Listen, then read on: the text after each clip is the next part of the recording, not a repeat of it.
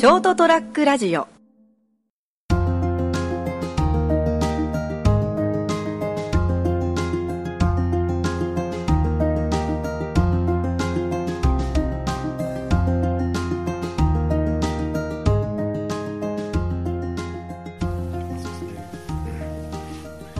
あいろいろあるよね。まああの気にしすぎてたら何もできないですからね。まあそうなんですけどね。まあ気にしないのもだ良くないと思う、え俺もあんまり気にしないとさすがにあのそこは気を使ってくれみたいなことよく言われるんで気をつけようかなと思うんですけど。そうですね。そうこの間あのアウトレイジを見に行ったんですよ。はいはいはい。最終章あ。ということで。まあネタバレはしないようにしようと思うんですけど。深作金次監督でしたっけ？それ別のシリーズや。た北野武さんのね、もうあの僕は割ともうそれこそこう北野武監督作品ねを映画館でずっと見てきてるんで、まあ北野武の映画監督としての作品は好きなんですよね、はいはいはい。やはり。でアウトレイジも、うん。今でも覚えてるけどあの熊本のイオンのえとこに見に行った覚えがあるんですけど、はい。お金がない時期だったけど、うん。そういえばあれ。え自販機の下とこ下とかをこ。いやちょっとしてねえよ。まあそれはいいんですけどう、ね、でやっぱほら最終章ということで、はい。アウトレイジシリーズはもうなんかやっぱやっとたけしがエンタメを作って、えあ世間的にもねあのこう興行収入的にもよかったなって。やっぱファンってそういう心理があるじゃん北野武って言えばもうビートたけしって言えばもう別にこう多分日本中の人が知ってるえかな？と思うんですよね。まあそれぐらいのもう,、もうどもうど真ん中じゃないですか、えだけどほら映画だけはなかなかっていうところがあったんででもこういや面白いけどなと思って見てるじゃないですか。人には勧めないけど。でまあアウトレイジっていうあのシリーズがね割とこうヒットしてねよかったなって。このだからその監督が映画をつ、作り続けることができるわけじゃないですか。どんな形であれ、どっちかというとあのこうあのアキレスとカメとかね。あのみんなやってるあのやってるかとかそういうなんかちょっと外れたシリーズの方がちょっとこれはこれで振れ幅がいいよなと思う方なんですけど。まあ、そういうのを作るためにあのアウトレイジが必要なんですよ。なんでこのこの映画作っちゃったのかなっていうのも作るけど。でもまあそれはそれで含めていいんですよね、まあ好きな監督の一つ一人なんですよね、でアウトレイジ見に行ってかこれはもう見なきゃと。公開されたらすぐ見に行かなきゃ、はいはいはい。なぜならその映画っていうのは公開されてすぐ最初の週とかその週末の興行で結構影響が出るからね、まああのロングランになるかとかあとはあのまあもうすぐ、話題に上るかっていうまあ、ことですよね、もう映画自体がこうかあの上映がなくなっちゃうからさ、うん。まあそこそこかなりヒそ,、まあ、そこそこヒットしてるらしいんでよかったんですけど、まあ私が見に行った時は10人ぐらいしかいなかったんですけどまだまだですね。その情報は流さなくてよかったのかな、まあいいんですけどとりあえず感想としてえ言うとあのまあ、そこまで面白くい。や いやいやあのまだまあまあまあまあ期待しすぎたのかな、まあそれいいんですけど。でもまあそこのそれそこがやっぱ良かったんですよ。ああ面白かったと思ってただ素朴な感想があって、老人やないか全員っていう、まあもうそういう役がなんていうかね演技ができる人が少なくなってきてるんじゃないですか？まあそうですね、予告編で「ハイアンドロー」っていうなんかこう人気のあるシリーズえがね、若者がなんかこう喧嘩する、えあったんですよ。直前にその予告編が流れたんですよね。でその後こうアウトレイジが始まるじゃないですか、老人だなと思ってあのそれと、まあ、うちの親なんかがよく言ってるんですけど、はい。その今の俳優さんたちですね、はいはい。おそらく今のっていうぐらいだから、まあ、30まあまあ前後今のテレ要するにテレビドラマでうん活躍されてる方たちですよね。顔は整ってるんだけれども個性が薄いと、うん、だから悪や悪人とか時代劇とかには使えないよねと、まあ癖はちょっと薄くなってきてますよねまあ、そういう人ばっかりを選んでるからであって実際その日本人の顔がそんな整ってるかって そんなことはないと思うんですよ。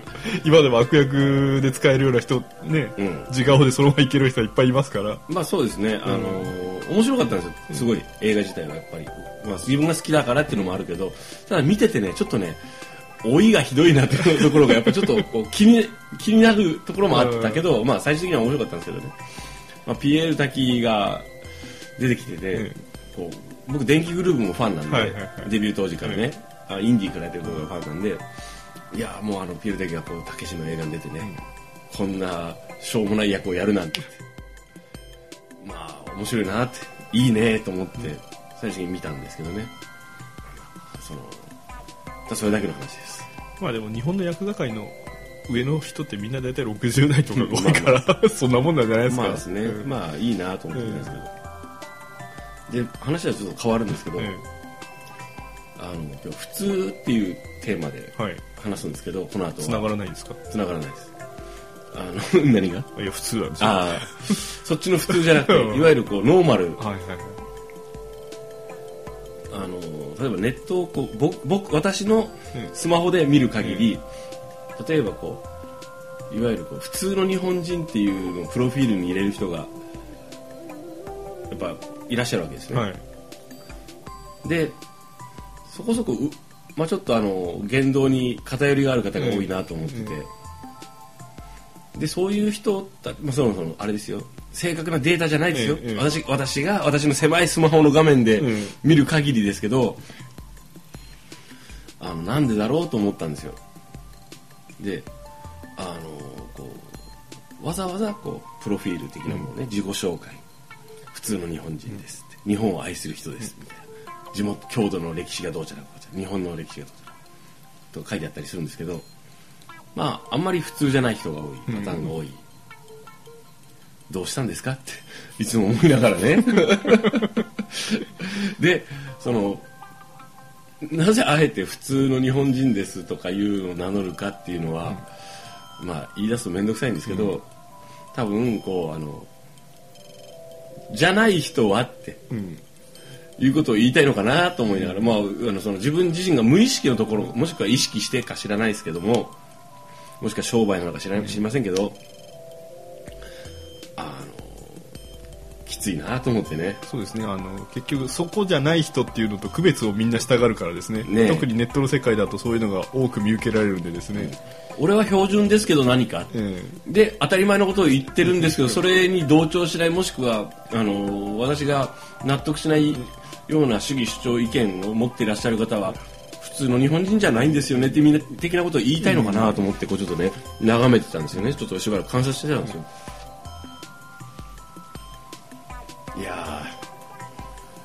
もうちょっと頑張れと思いながらですね。えまああの、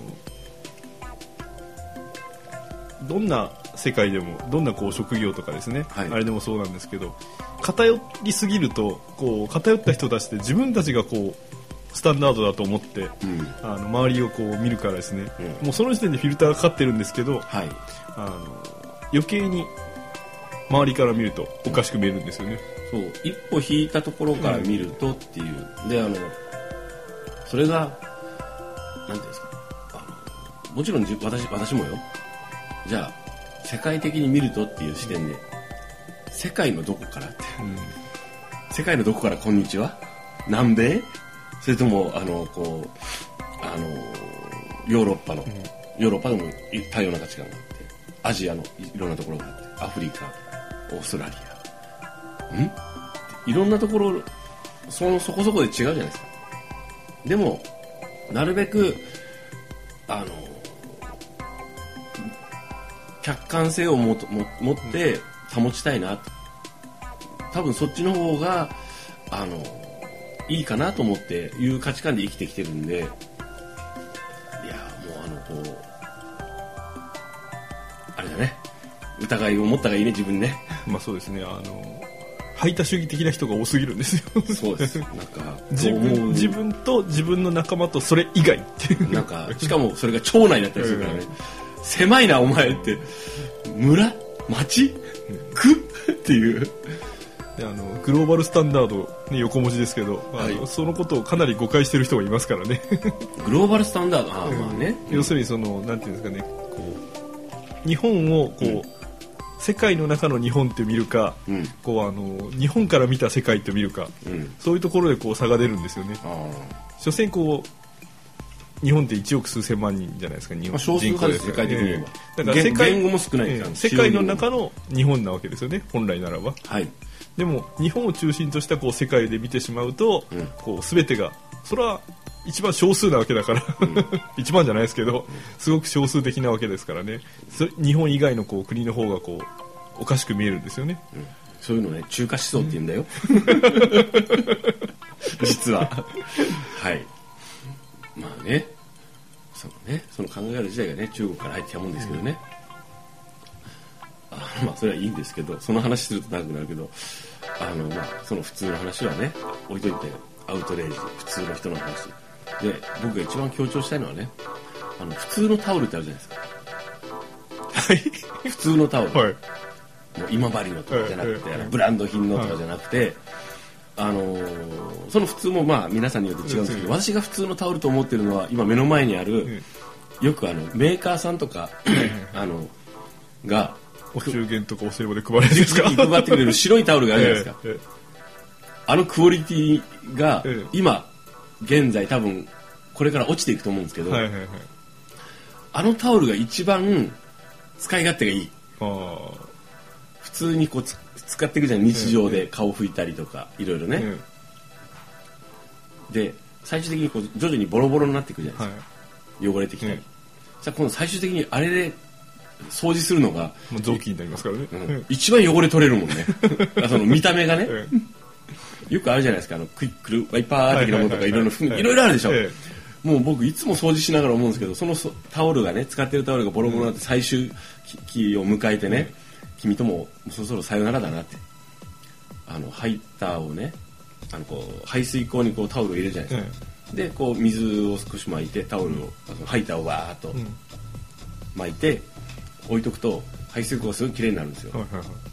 タオルがこうしあの保湿してね、えじわじわと染みてね。でそれそれを2回ぐらいすると、うん。もうタオルがボロボロなんですよ。履いたら怖えなと思って。こいつ壊すな繊維と思って。ボロボロにするなと思って。でももうさすがにもう洗濯するともう洗濯機すごいことになっちゃうから、うん。糸くずが出て、えもう最後こうそれをこうね水洗いして、床拭いてあとトイレとかねこう縁回りとかさ、うん。電気の、うん。いろんなとこもうあのもう最後お前偉いとこ仕事させられるなっていうこうね自分の人生になぞらえて言うとね。あのやってごめんって言って捨てるわけですよ、はいはいはい。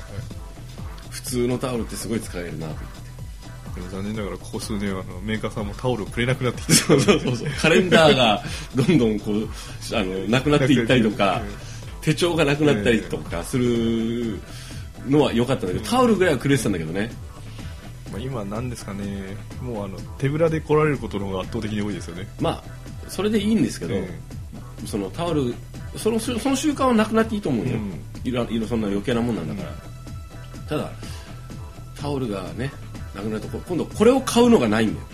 うん。売ってるとこないんですよこれを。どこで売ってるん？まああのメーカーさんがこう原価をこう考慮した上で作ったタオルですから、うん。一般の小売店に並ぶことはほとんどないんじゃないですかね。このタオルが一番使いやすいんだけどね。でもまあこのタオルあのタオルっていう名前で売ってくんないかなと思って。まあ作ってるメーカーさんは確実にあるわけですからねそうそうどこかに。あの皆様のご家庭で見慣れたあのタオルですっていうっていう体で販売してくれたらあの買うけどね。っていう。それがさ1万したら買わんけどでも500円までなら出すわ俺。まあ500円だったら多分3枚ぐらい買えそうな気がしますけど、ね、それどころか 10, か10枚パックになってそうだけどな。そういうわけで今日はですねあの普通についてあと高齢化について 考えてお話しさせていただきました。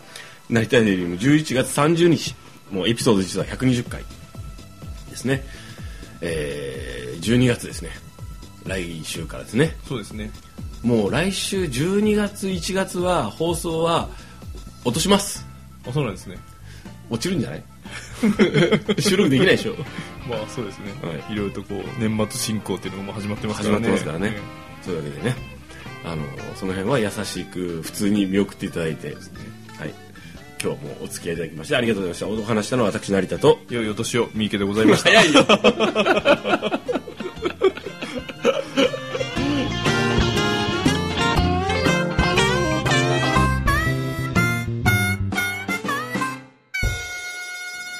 ST-radio.com ショートトラックラジオ